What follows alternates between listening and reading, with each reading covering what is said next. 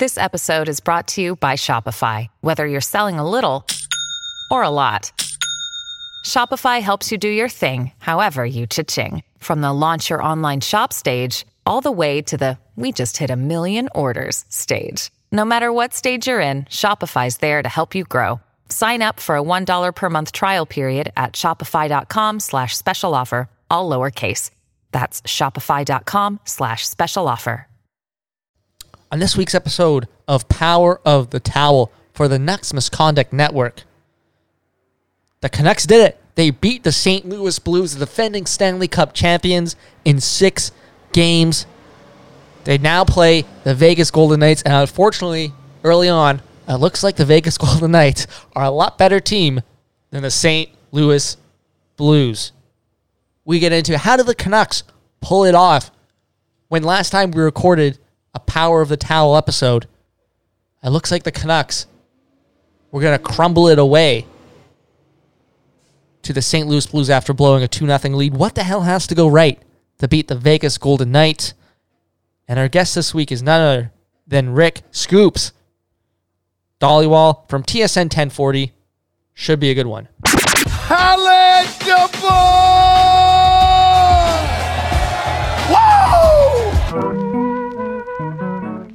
You'll be saying, wow, every time you use this towel. He's not a person at all. He's a towel. You're a towel. But in Vancouver, mainly, it's all about towel power. Are you ready?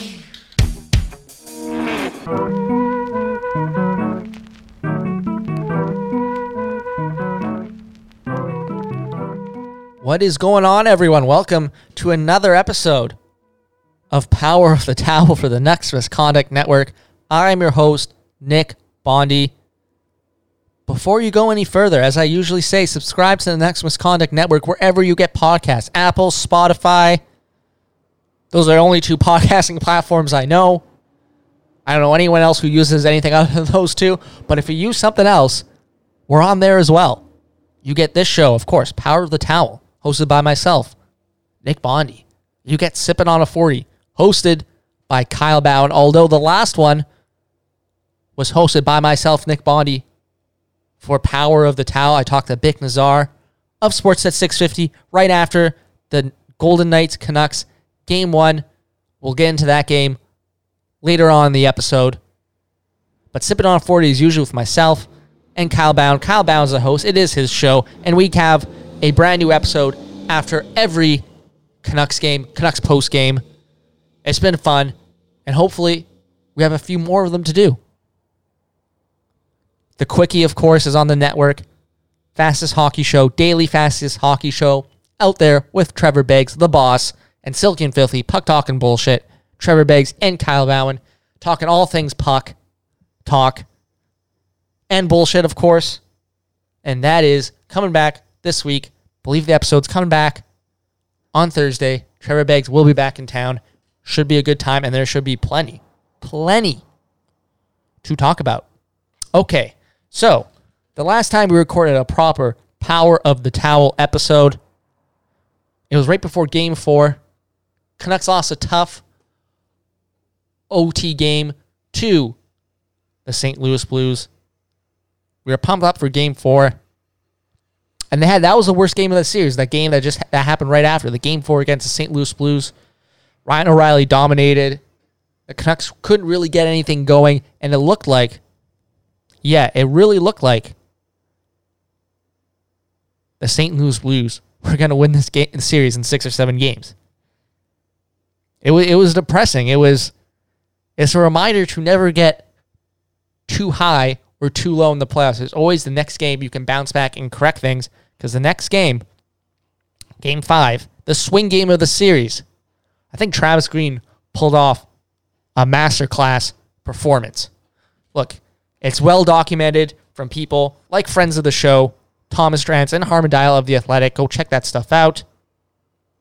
And of course, check out our website as well. But the article I read from Thomas Drance of The Athletic just showed how well Travis Green did coaching Game 5. He hid his lineups sort of in warm-up and then switched them around throughout the game.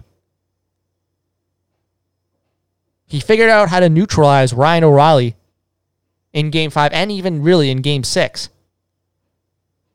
Now, Travis Green, I've long said I wasn't too sure what to think of him. In my opinion, with coaches, and this goes for NHL coaches, but for coaches in general, whether that's, NFL, NBA, I don't really know anything about MLB because they're called managers or whatever. But there are coaches out there that take you from A to B and coaches that take you from B to C. I firmly believe that with coaches in sports. There are coaches that can teach you how to win, but maybe don't have that gear to become a Stanley Cup contender in hockey. And there are coaches that you bring in that can just put it all together and win you Stanley Cups. Mike Sullivan seems like a guy for Pittsburgh. He's a guy they brought in. He's a B2C coach. He taught those guys what it took, how to play to win with that lineup. He won 2 straight Stanley Cups. Pittsburgh did it earlier with Dan Bylsma, right? Think of Joel Quenneville, right?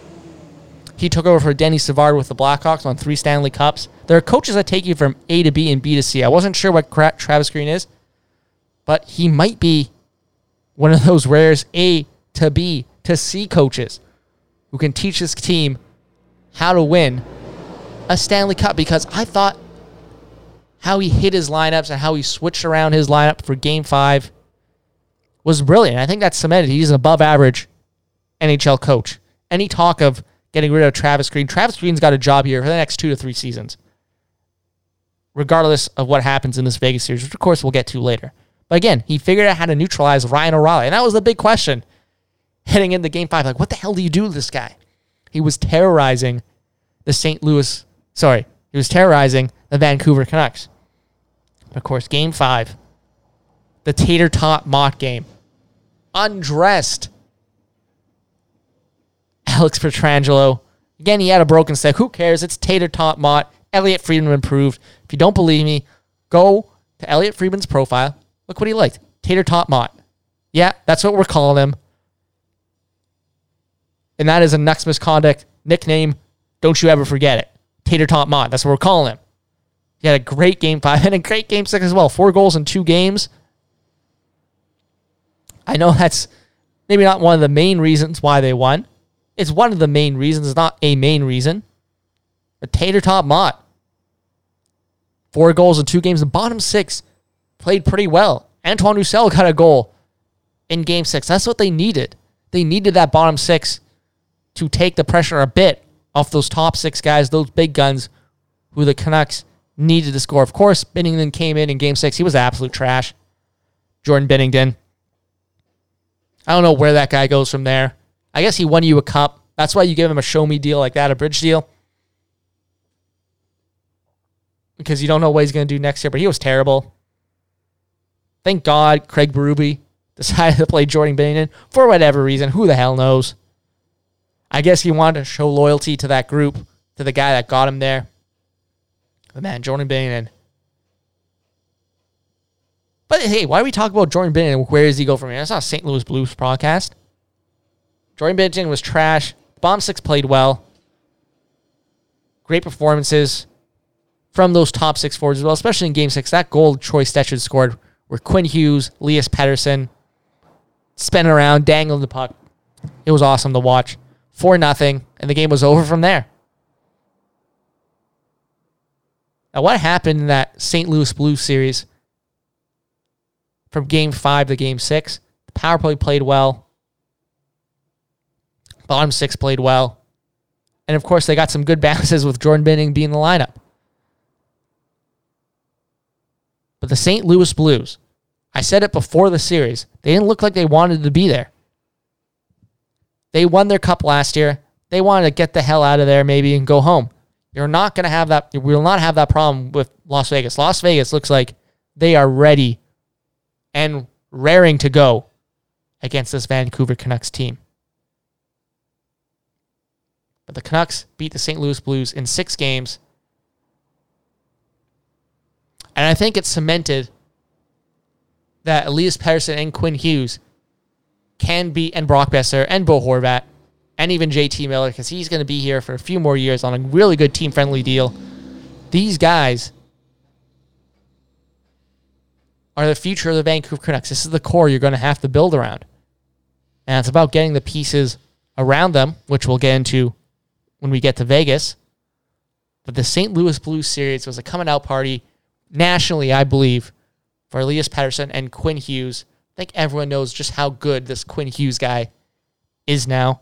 We've said before on this podcast, on this network, the Canucks have never had a defenseman like Quinn Hughes, a guy who has the potential, if everything goes right, to win multiple Norris trophies. Elias Pettersson, a bona fide 1C number one center, the likes of which the Canucks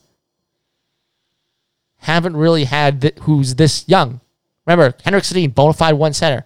Art Ross winner, but a bit of a late bloomer, right?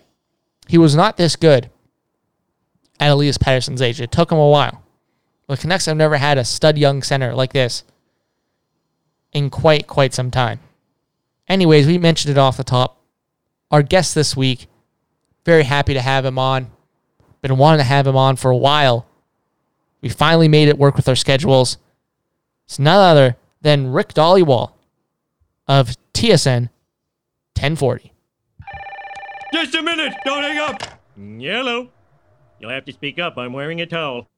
So we now welcome on Power of the Towel for the Nexus Conduct Network.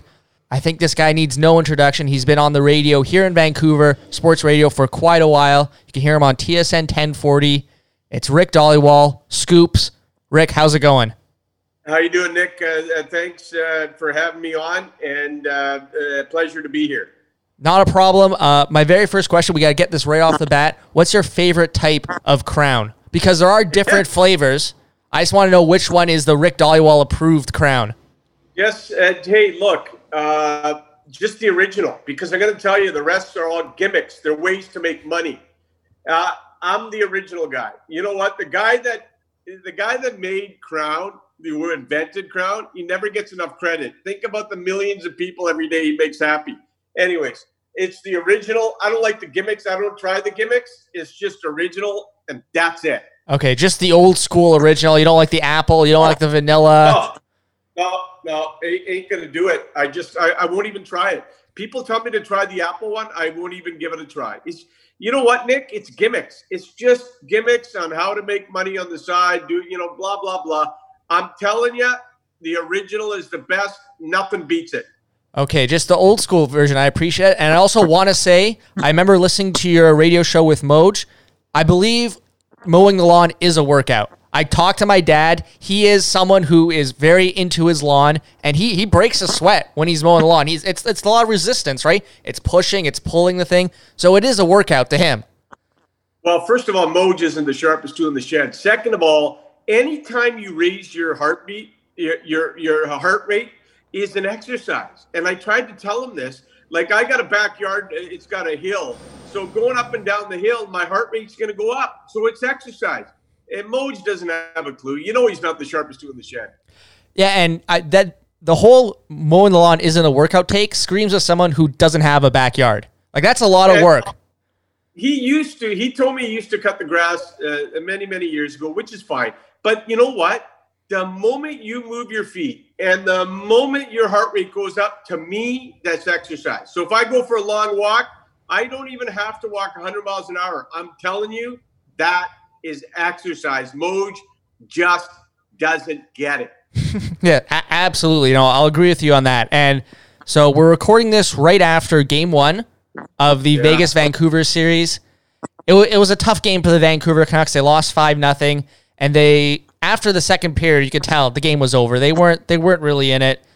Where the hell do the Canucks go from here in terms of how do you slow down Vegas? Because St. Louis was a tough matchup in terms of the skill they had and the depth, but Vegas is a whole different animal with the team speed they seem to have, and it caused the Canucks a ton of problems in that first game. Okay. So first of all, Vegas is deep. They're fast. They're skilled.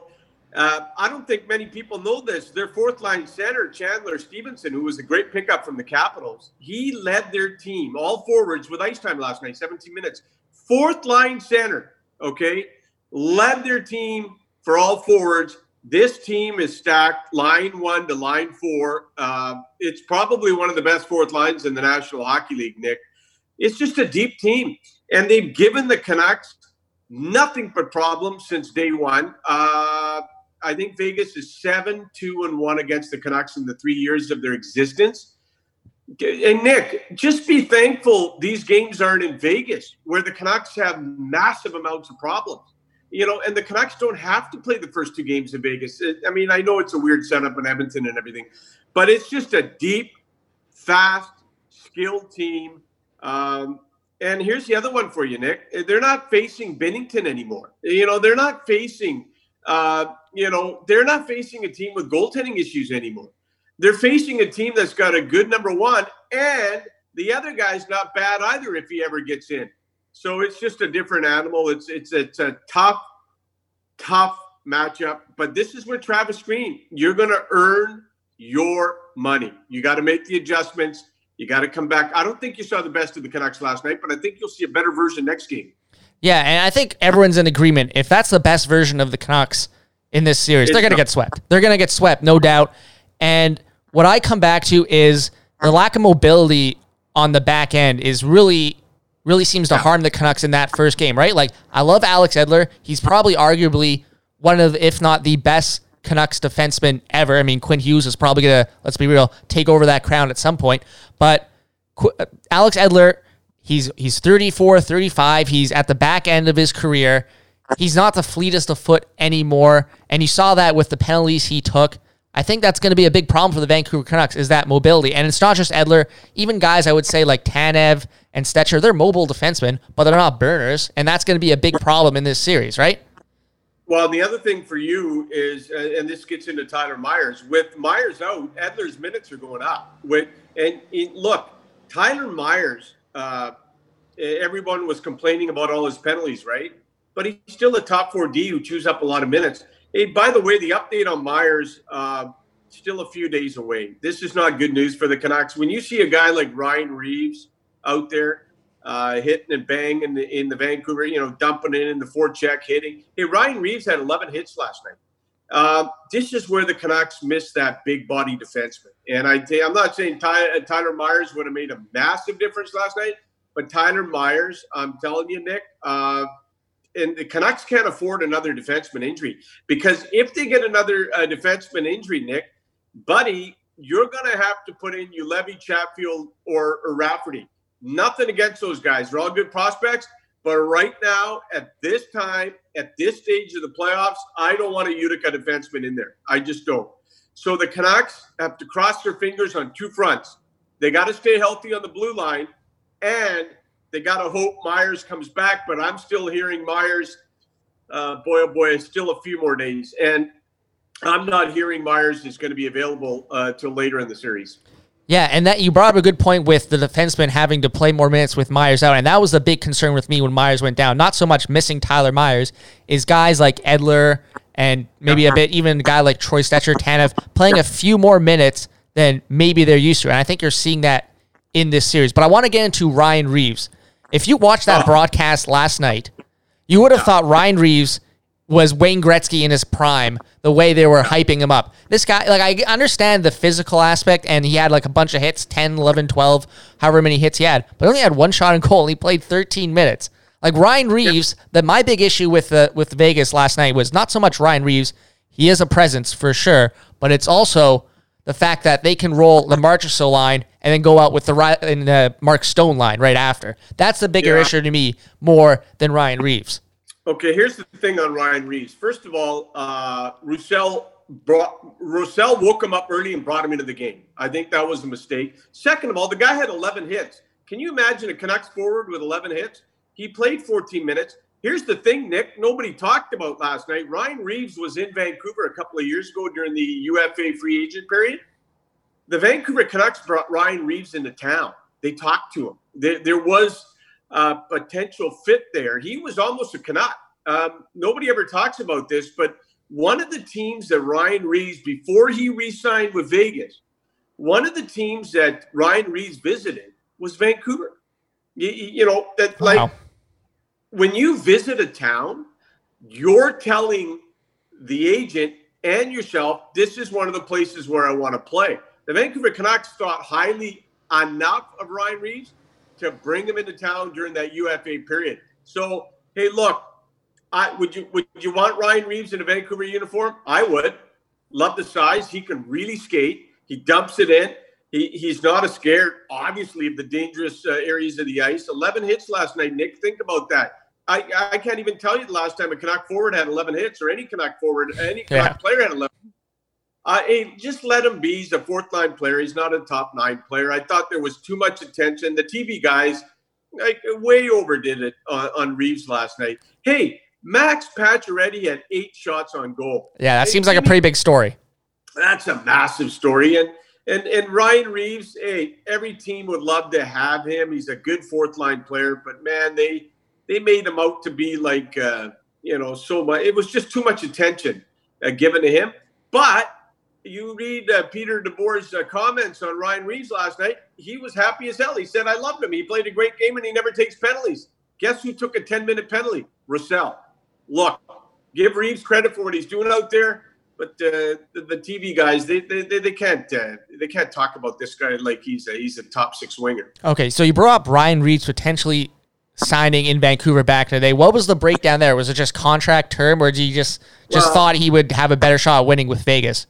Two things happen when these guys go to a city, and then they go to the city and, you know what? Okay, so Michael Furlan visited Vancouver two before he signed, right? Met with Travis Green, Jim Benning, all the Canuck staff. A lot of these guys go to a city. They fall in love with the city after talking to the coach and GM. Some guys don't. I was told that Ryan visited Vancouver, but I don't know how serious he was about signing with the Canucks. I heard all along that they really wanted to re-sign in Vegas. So, you know what? At the end of the day, it just didn't happen. I don't know. I'm trying to find out if the Canucks made him an offer or if they just brought him into town. And sometimes you find out real quickly from the agent what the player wants money-wise. Maybe he didn't fit them cap-wise, money-wise, right? So there was interest on both sides, Nick. I don't know why the deal didn't go through, but I'm going to tell you that at one point there was definitely interest from both sides. All right, Scoops is already delivering on his nickname in this interview for Power of the Towel. Okay, another... Well, hey, the news about Reeves being in Vancouver is not a scoop. I think... it was well documented when he had signed back in Vegas. I'm trying to hype you up here, Rick. I'm trying to hype you up. No.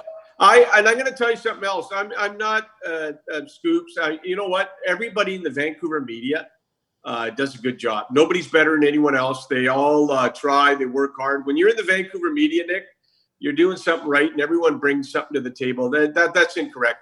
I no one in Vancouver is in the media is better than anyone else. Everyone is equal, but I'm just telling you that's not a scoop that Ryan Reeves was in Vancouver. I think we all knew that. I'm just saying to you, isn't it funny that Ryan Reeves was such a factor, quote unquote, last night, and he was close to signing with the Canucks a couple of years ago, or the interest was there to sign him. Yeah, very interesting. And another player that's injured for the Canucks I want to get into is Tyler Toffoli. Is there any chance he comes back in this series? What's the situation with the walking boot? Yeah, Tyler Toffoli is an interesting one. I think that Tyler Toffoli is closer, way closer than Tyler Myers. I heard that Game 3 is a possibility for Toffoli. He was in that walking boot. I wonder if it was a sprained. I wonder if it's a sprained ankle or a deep bone bruise. It's one of those two. You think that possibly it's one of those two? I don't have. Nobody knows what the injury is. I'm just guessing. I'm pretty sure it's not a broken foot. I'm just hearing he's getting closer. Game 3 is a possibility. Maybe Game 4. He is definitely getting closer than Tyler Myers. But you know what? Here's the thing, Nick. So I am going to guess that Tyler Toffoli is probably in 3 weeks, hasn't been very mobile. He hasn't skated a ton.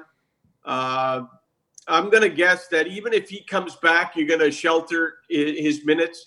But he's a guy that would help on the power play. I don't think the Canucks have scored a power play goal in the last three games. I think they're 0 for 1 last night. They only had one opportunity. I think they're 0 for 1.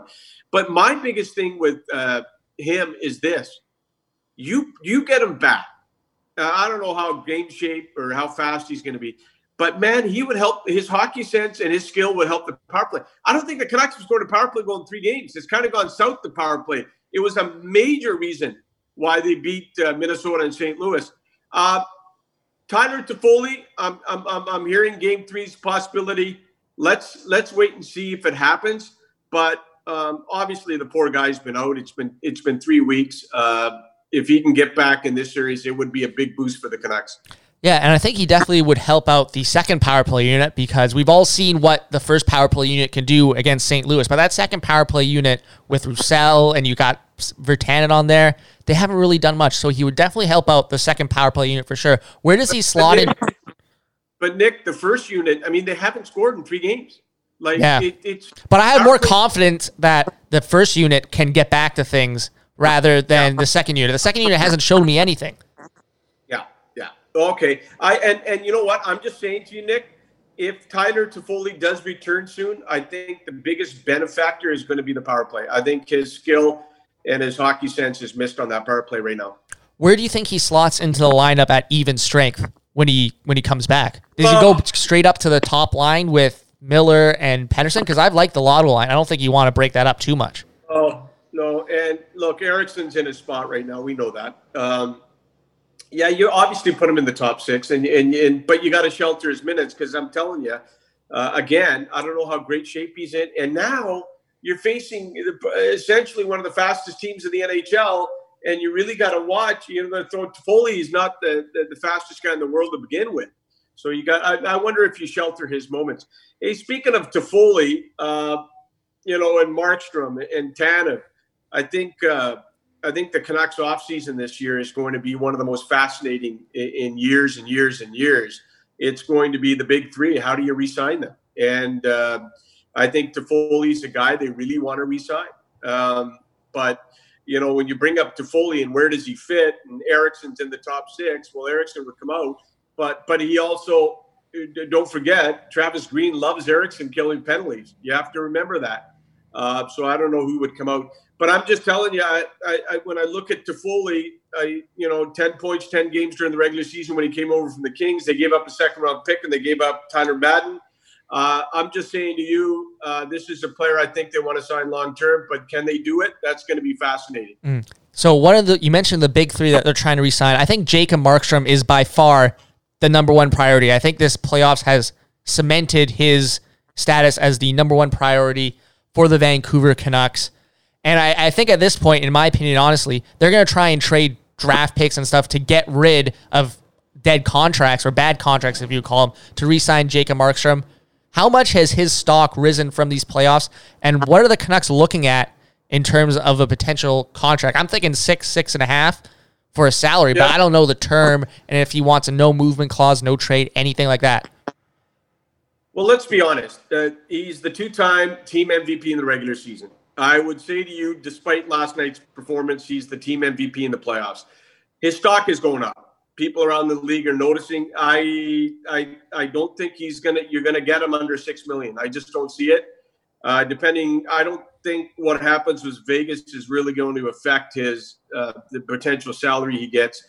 Vegas is such a good hockey club. But anyways. You're not going to get him under six, Nick. I think that there was a time the Canucks were hoping and praying they could get him under six, but I don't think that's going to happen. Not happen, no. You look at Calgary. Oh, my goodness, the goaltending. You look at Edmonton. Edmonton would have to move some salaries to make some room for Markstrom. Hey, there's going to be teams after him. His stock is going up. I don't think you're going to get him under six, but the Vancouver Canucks will try really hard, Nick, to try and get him. But you made a good point, and I keep saying, to sign Markstrom, they're going to have to get rid of some bad contracts. But the other thing you have to remember about Markstrom is the future Thatcher Demko. Obviously, Markstrom has put himself in a position to get term and money. But if he gets term in Vancouver, Demko is going to sit there and go, okay, I don't want to be the backup for 4 or 5 years, right? I'm sure Demko somewhere in his head thinks I could be a starter in the National Hockey League in the next year or two. There's the Seattle expansion draft. There's so many things at play, Nick. It's just not his salary. It's Demko's future. It's the Seattle expansion draft. It's trade protection. It's the fit in Vancouver. Travis Green and Jacob go back to Utica. They went to the Calder Cup finals together. Ian Clark's here. Jim Benning's here. The players love him. It's just not about the money. It's about the fit, the future, Demko, Seattle. There's so many things at play when you come to about the Markstrom contract. So from your estimation, what percentage would you put on Jacob Markstrom re-signing with the Vancouver Canucks? Yeah, I'm not even going to go there because I have to see. The big thing for me is going to be the NHL draft. I think once the Canucks are done in the playoffs, either this round or next round or who knows how far they go, then I think you're going to see Jim Benning trying to move some bad contracts. He's going to have to move some money around, and he's going to have to get creative. And if he can do that, then the odds of re-signing Markstrom get a whole lot better. If they don't, they get a lot tougher. It's impossible to say right now, Nick, until we find out how Jim can get creative and move a bad deal or move a bad contract or two. If he can do that, then the odds obviously increase. And that's what worries me when you say Jim Benning and creative thinking. That hasn't necessarily been his strong suit with the Vancouver Canucks during his tenure. Do you think see a guy like Brandon Sutter getting bought out? That's a guy who I look on cap right now. I'm like, that's a guy. He only has 2 years left on his deal. That's a guy I think you can buy out pretty easily. Yeah, there's Sven Berchi's there as well. You know that. Sven Berchi's there as well as a potential. Louis Eriksson, everybody thinks the Canucks are going to park him in Utica. I don't think that's the case. I'm trying to read the tea leaves. I don't think it's as simple as that. But Berchi, Sutter, and Louis are the three to me that I think everyone looks at and says, can you move one or two of those? One or two. And Jim's got to be creative. Hey, look, when you look at Jim Benning, July 1st has been a disaster for him. But he was always dealing from a position of the 29th ranked team on July 1st. And when you're 29th in the NHL on July 1st, you have to overpay on term and money. That's the only way the players will come to Vancouver. If he was to go to July 1st now, it would be easier sell for him. Come play with Hughes and Pettersson. We're a team on the rise. We're one of the top young teams in the NHL. Jim Benning on July 1st now is going to do a lot better than Jim Benning on July 1st when he was the 29th ranked team in the NHL. It's a big difference when you can sell hope through Pettersson and you can sell hope through Hughes. You don't have to overpay on July 1st. You don't have to overturn on July 1st because you got these two young studs and you can sell, hey, come play with Quinn Hughes. Oh, really? Okay, yeah. Well, now you don't have to oversell it anymore. And you got to look at the long term, Nick. Hughes and Pettersson, their contracts, I don't even want to start to imagine what those two are going to get. And then here's the other one for you. Brock Besser's qualifying offer is at $7.5 million. And here's the other one for you. Jake Virtanen's got arb rights. Troy Stecher's got arb rights. Tyler Motte's got arb rights. So this is going to be one of the busiest off seasons ever for Jim Benning. You're stressing me out, Rick. We are going to have tons of time to talk about the salary cap, and we're in the middle of the playoffs, and I could go down.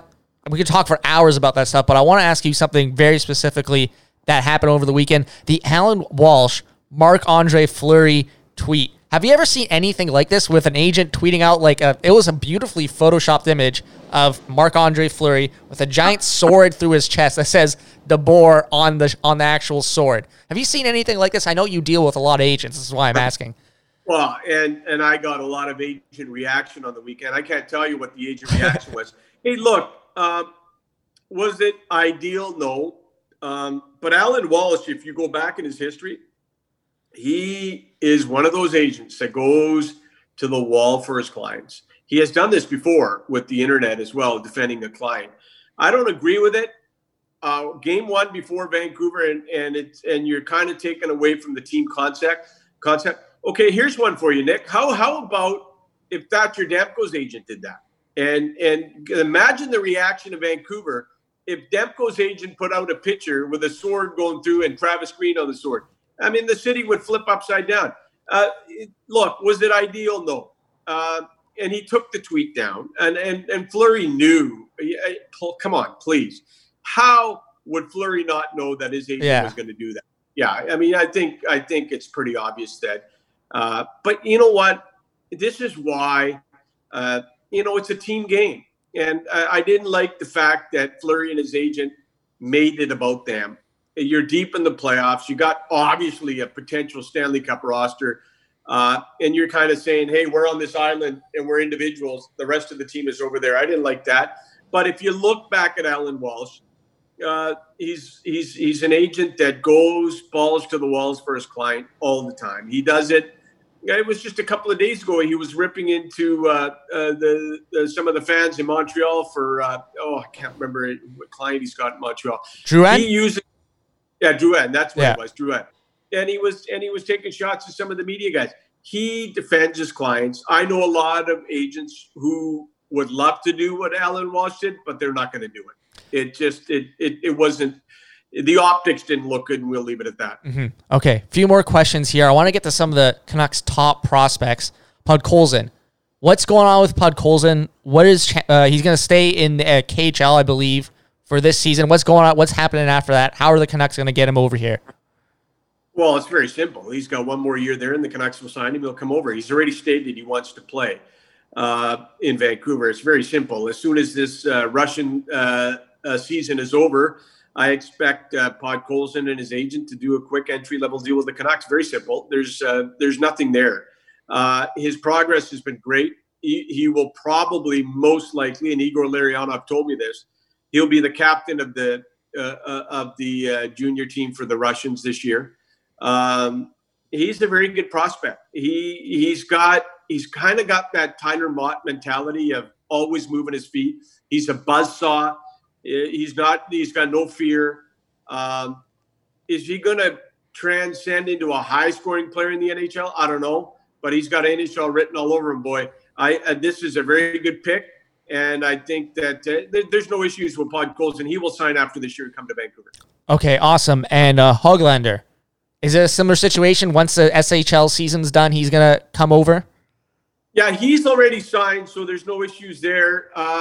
So here's what's going to happen. If, say, the Canucks training camp starts and the Canucks want him, his GM, the team that he's playing for, has to give him permission to come back, which they most likely will. It should not be an issue.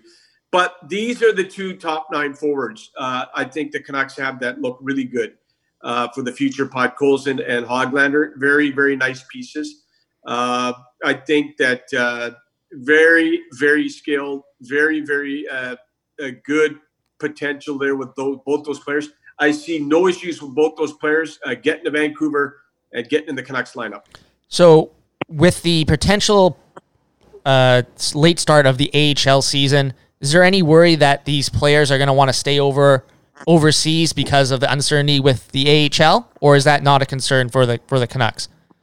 Well, first of all, the KHL has already started. So getting a roster spot over there is tough.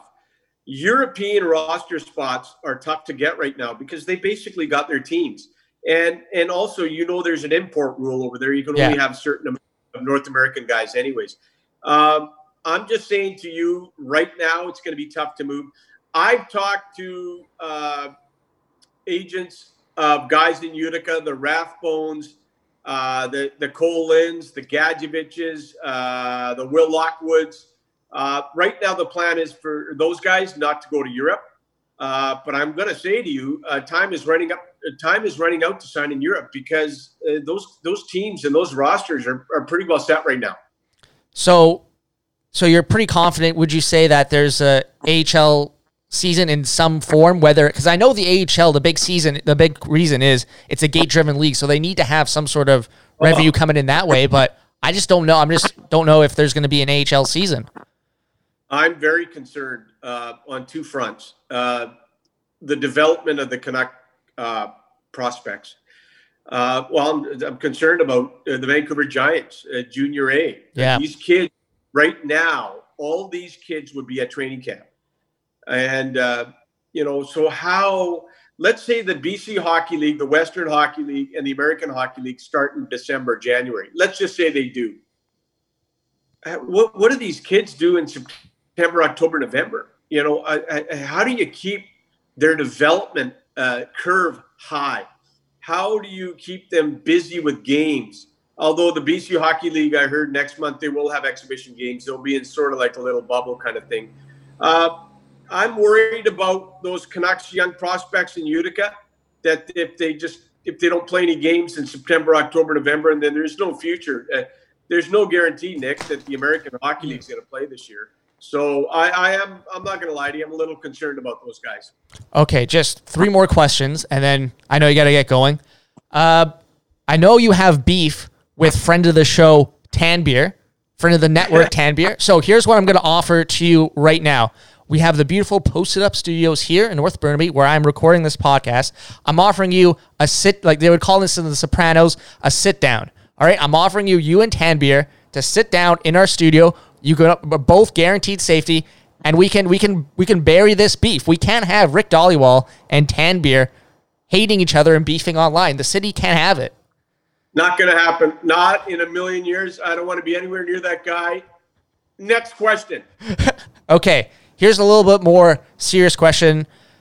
You've been in the radio for a while. You've been around the business for quite a number of years. What I want to know is, how has radio changed in the last, let's say, 8 to 10 years with the rise of social media and podcasts? Maybe not like this one, because we have, I like to say, zero clout, but just podcasts in general. How social media and podcasts changed the radio game from your perspective?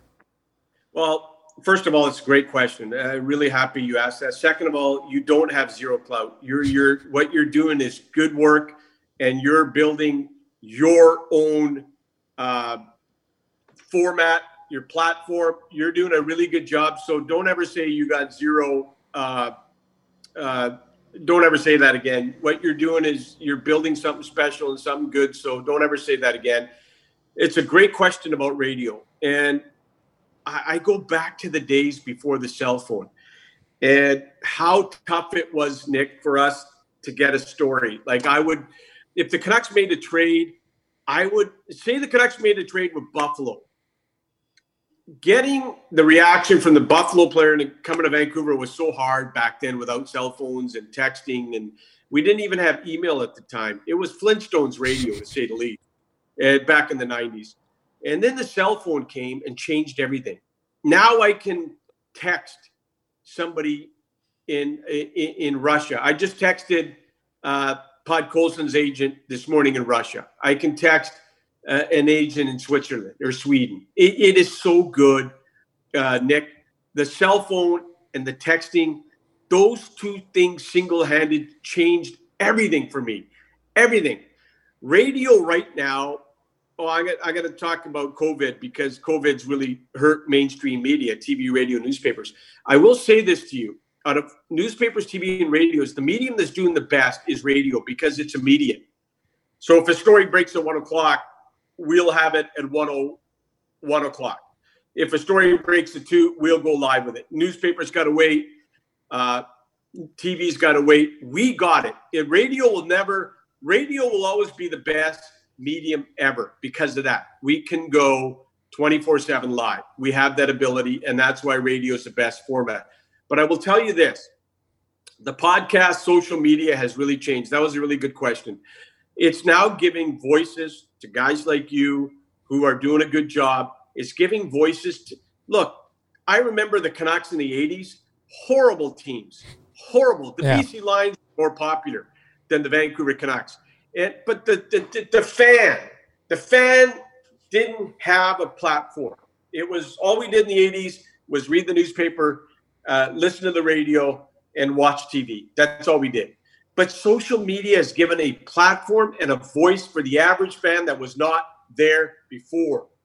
Now, that's the great thing about social media. Here's the bad thing about social media. Negativity. Now, people talk about Canucks Twitter. I get comments from NHL people. I get comments from Toronto media. Canucks Twitter is the worst. You guys are so negative. You guys are the worst. But I will say this, Nick. Canucks media is negative, Canucks Twitter is negative because there's been no playoffs in the city before this for 5 years, okay? Once this team regularly starts getting into the playoffs, you're going to see a swing. You're going to see a mood change on Canuck Twitter. You're going to see more positivity. You really are. The negativity on Canucks Twitter is a byproduct of no playoffs for 5 years. You're in a red-hot Canadian market. This isn't Carolina. This isn't Columbus. This isn't Florida. This isn't LA where nobody cares. This is the Canucks are a fabric of this society. It's a big thing. So it matters. When the Canucks start making the playoffs year after year after year, that stigma of Canucks Twitter being negative will go away. It'll go away. Mark my words. But your question again, social media is giving a platform from the average fan that the average fan never had before. Never had before. And now they're interacting with media like they never had before. No average fan could interact with the media. They can now through DMs. I asked this question to Blake Price when I had him on my show a couple of weeks ago. The radio wars, as they call it online, are on full swing. I'm going to let you talk your shit about the other guys, if you want. I'm going to pass on that question. And one of the things is, Nick, when you look at Canucks Twitter, and I know a lot of people comment about 1040, 650. I always believe in taking the high road. I'm really happy at where I am. 1040 is a great place with great people, and it's the station that started the format. I was there on day one, Nick. I was the first guy 1040 hired 19 years ago. I'm so happy to be back there. Nick, in life, we all make decisions that are good and bad. When I left 1040, it was the worst decision I ever made. I left for more money. I tell my kids today, don't ever leave a job for more money because the grass ain't always greener on the other side. And go ask July 1st hockey players, you go to a different city and are miserable. I was that guy. I went to another station, wasn't happy. I left, but I'm happy to be back at 1040. Great people led by Trevor Martins and a great staff, my good pals, Donnie the Moj, Scarris and Price, great. The morning guys, great. Everybody there. It's just good people. And you know what? I'm just happy to be there. I'm not really tied up in the radio wars. I don't like talking about it publicly. I take the high road. I just want to say that, you know what? I think 1040 is doing what they do best. They're providing good, entertaining radio. Mm-hmm. Are you surprised at the vitriol that's going on between like the radio wars? Because I remember asked this to Blake Price as well. He said, this is not usual in any other market, like the vitriol between two stations. And Blake makes a good point. First of all, there's not two all sports stations. The only place in Canada that's got two is Toronto. And I don't really know their situation, how they do it in Toronto, but he is correct. Two all sports stations in a city where 90% of all content is surrounding one team. It's the Canucks. They make the engine go, and they provide the fuel. And I'm just telling you that Blake is right. It's Calgary, Edmonton, Winnipeg, Saskatchewan. They don't have two. There's two in Vancouver. But like I said, again, I think if 1040 just keeps doing what they're doing, working hard, and providing good content, they'll be fine. Two more questions. I promise. We'll be fine. Two more questions. I promise. I got to ask you about your trip to Las Vegas with TSN 1040. I remember listening to it on the Countdown show. Was it just, you having too much of a good time the night before and then, forgot the wake up call, or what happened there? It was Thursday night. We got into Vegas 9:00, and I was supposed to be on the air Friday morning at 6:00. And I've never been to Vegas before. Oh. And I promised myself 4 drinks, nothing more. Get ready. You got to get up early. There was a few young guys on that trip, the sponsors. I'll leave it at that. And I got caught with these guys. And the next thing you know, it's freaking past the 4 drink limit. Let's just put it this way. I got intoxicated, and I remember BMAC, Barry McDonald, who's one of my favorite people, the dean of Vancouver, just the just the best person in the history of Vancouver media, just a great guy. And BMAC called me at 6 o'clock and he said, hey, Dolly. I said, what? He said, you're on the air. I said, I didn't even know where the frickin' hell I was. And he goes, you're on the air 5 minutes ago. So I went down there and produced some pretty good radio, to say the least. But you know what? It was my first trip to Vegas. I got busted. I just didn't know what the town was all about. I had a 4-drink limit, which I absolutely obliterated. And I got caught. So, you know, they say what happens in Vegas stays in Vegas, but I guess if you're in radio, like that can't really happen. Like, it's on the record now. And I do want to say I went on a 1040 sponsored trip to Lambeau, Seahawks, Packers, and BMAC was on that trip. I can vouch. BMAC is a great guy. He was a lot of fun to have on that trip. Okay, this is the final question, I promise. This is what we end our interviews with. I have the book of questions right here. These are pretty serious questions. So I'm just going to scroll through and ask you a random question. Yeah. Okay, here's a good hypothetical. For extraordinary wealth, would you be willing to have terrifying nightmares every night for a year? For wealth? For extraordinary wealth, this is what it says. For extraordinary wealth, would you be willing to have terrifying nightmares every night for a year? No. Really? No. I don't need that. And you know what? If the nightmares were about Marjanovic, I definitely no. Yeah, well, yeah. It doesn't specify what the nightmares would be, so I guess you could say. And sorry, no, I don't think so. I think you know what? One of the best, Nick. I'm going to tell you something. One of the most important things in life is a good night's sleep, 7 to 8 hours. It's absolutely one of the most wonderful things for your health. People that don't sleep enough have health issues. So you know what? For that reason alone, for my health, screw the nightmares. I want my sleep. I want better health and the money. And I just told you the story where I left one station for another station. I was miserable. Not worth it. Yeah, that it goes back to the saying, you know, don't fuck with happiness. If you're happy, just stick with it. I think that's what my dad has actually told me before. Absolutely. And I cannot emphasize enough. I'll take the good sleep over the more money. Okay. I just thought of a few topics you could discuss with Moj when you host his show, because I know you do like to discuss these topics. Here's a few topics you can discuss with Moj next time you're on. Is a hot dog a sandwich? That's always a good one. That always gets people going. Is cereal soup? Is cereal what? Is cereal soup? No, God, no. Cereal is... soup can be cold. I soup inside a bowl. Cereal is not soup. It is, and going back, it's been a staple of everyone's life, but it is not soup, not even close. But if it's, what are you basing that on? If it's a temperature, soup can be cold. Yeah, I know that, but never in my life has anybody said to me cereal is soup. No way. Soup is soup and cereal is cereal. Move on. Okay. Here's the final one. Here's a good one you could discuss with Moj, and I think this one would create great radio. If the sun is hot, how come space is cold? How come space is cold? Yeah, if the sun is hot, how come space is cold? Yeah, no, that's a good one. Oh, well, so because, hey, if you think about it, the higher you go up, the closer you get to the sun, it gets colder. Yeah, it gets cold, yeah. How does that work?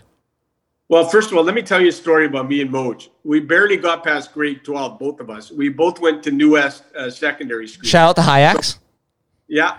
Hey, listen. When I was going to school, the New West Bruins had a really good team. It was Cliff Ronning, the Ewan brothers, Pokey Reddick, Brent Hughes, Reggie Leach's son.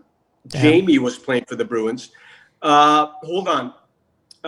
Mark Recchi was playing for it. Mark Recchi stayed in Kamloops, in New West was short, but he was in my social studies class. But Craig Berube was in that group. And so was a guy named Brian Noonan, who went on to be one of Mike Keenan's favorite players, Brian Noonan. So I went, Moj and I went to New West during that time when the New West Bruins were playing at Queen's Park Arena. It was a good time. Awesome, man. Rick, thank you so much for joining the podcast. Hopefully we can have you on again some other time. This has been a lot of fun. Yeah, Nick, thank you very much. Very happy. Keep doing what you're doing. Dream big, work hard. There is no substitute for hard work. It is the simple biggest ingredient in getting where you want to get to. Inspiring words from Rick Dhaliwal. Thank you very much. All right. Thank you to Rick Dhaliwal of TSN 1040 for hopping on the podcast. A great conversation. I didn't expect anything else from Rick Dhaliwal, one of my favorite on-air personalities in the city. Okay, so we're recording this right after Game 1 of the Golden Knights Canucks series, and it has a bunch of people down. I think, as we said in the interview, if that's the best the Canucks can do against the Golden Knights, they're going to get swept. Let's be clear about that. If that's the best Canucks have in them, they're getting swept, and it's not going to be close. But I think this team has shown that is not their best effort in that they have, right? Again, I keep going back to after Game 4. I felt like the St. Louis Blues are going to win this series in 6. It was not looking good, and the Canucks came back in Game 5, answered the bell, won Game 5, and that was it. That was really it. But the Vegas Golden Knights are a different animal than the St. Louis Blues. They are so much faster than the St. Louis Blues, and they have pretty good depth as well. We mentioned in the interview, Ryan Reeves is not what scares me with the Vegas Golden Knights. What scares me with the Vegas Golden Knights is a guy like Max Pacioretty, Mark Stone, Marchessault, and Riley. Those are the guys that scare me with the Vegas Golden Knights, and they had better goaltending. Let's be real. They're not going to put Jordan Binnington in net. They're going to have Robin Lehner in net, likely for this series. If Marc-Andre Fleury ever recovers from his mortal sword wound, maybe he gets the game in the back-to-back if the Canucks ever get to Game 5 and 6. The Canucks need everything to go right to beat Vegas. I think that's clear from Game 1. If everything goes wrong, it's going to be results like that. So what does everything need to go right? What does that mean? What does that mean? Well, it means two things. One, power play has to be better. They have to score on their opportunities or get good chances or do really well on the power play. They got to do well on penalty kill. Vegas scored a power play goal in Game 1. That can't happen. Jacob Markstrom needs to be Game 5, 6 Jacob Markstrom. The whole St. Louis Blues series, Jacob Markstrom, he needs to stand on his head. The bottom six can't get caved in. And yet everything just has to go right to beat Vegas. I think this team has what it takes to beat Vegas. Everything goes right. But again, I think we've seen if everything goes south, what can happen to the Vancouver Canucks against the Vegas Golden Knights. It's going to be tough. It's going to be tough. Quinn Hughes, he looked human in that game against Vegas. That's what this Vegas forecheck, this team speed, can do.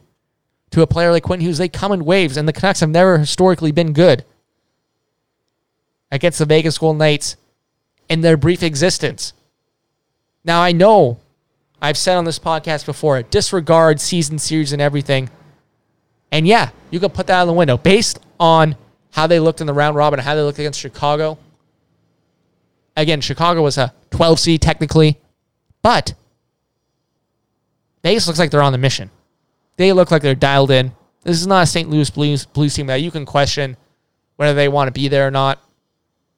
Vegas has come to play in this series, and the Canucks, if they don't make some adjustments, they might be in some trouble. But I'm confident they can. Look, remember against St. Louis, they weren't really generating any offense from the middle of the ice. They managed to fix that games 5 and 6. Credit to Travis Green. Again, above average NHL coach for sure. But the Canucks need to make some adjustments, and they have to have goaltending, special teams go their way to beat the Vegas Golden Knights. I think that's clear from our observations from Game 1. And hey, by this time next week, hopefully we have a few more games to talk about, and it's not the post-mortem episode. Because if the Canucks don't fix a few things, it's looking like that a lot. Anyways, that's this week's episode of Power of the Towel for the Nexus Conduct Network. I'm your host, Nick Bondi. Subscribe to the network wherever you get podcasts. Make sure to follow us on Twitter at Power of the Towel, at myself, at Nick Bondi, and of course follow us on Twitter as well, at Nexus Conduct. Follow the main account. Follow me as I live tweet these games. It's been a lot of fun. Thanks to Rick Dhaliwal for coming on the podcast. Much appreciated. And I just want to leave you with the message for the Vancouver Canucks. The rest of the series against the Vegas Golden Knights. Just win, baby. Just win, baby. That's all we ask. I don't care about the numbers. I don't care about if you're getting pummeled at 5-on-5. Just win, baby. Just win, baby. Power of the Towel and Nexus Conduct Network. Just win, baby. Thank you for listening. Just win, baby.